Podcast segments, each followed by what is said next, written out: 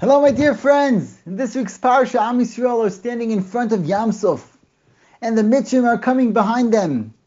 And Hakadosh Baruch Hu tells Moshe Rabbeinu, "I'm going to do a tremendous miracle. I'm going to split the sea, and you're going to see Mitzrayim are going to come running after you straight into the sea, and I'm going to close down the Yamsuf on top of them."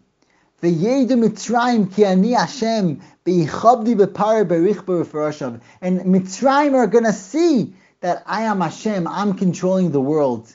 Now you're talking about the Mitzrayim.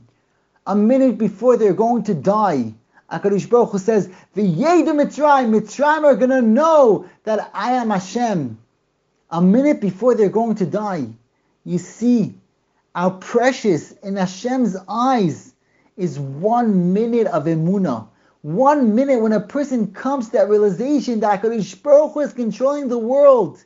It is so precious in the eyes of HaKadosh Baruch Hu that Hashem is going to do a tremendous miracle just for one minute of emuna of a guy.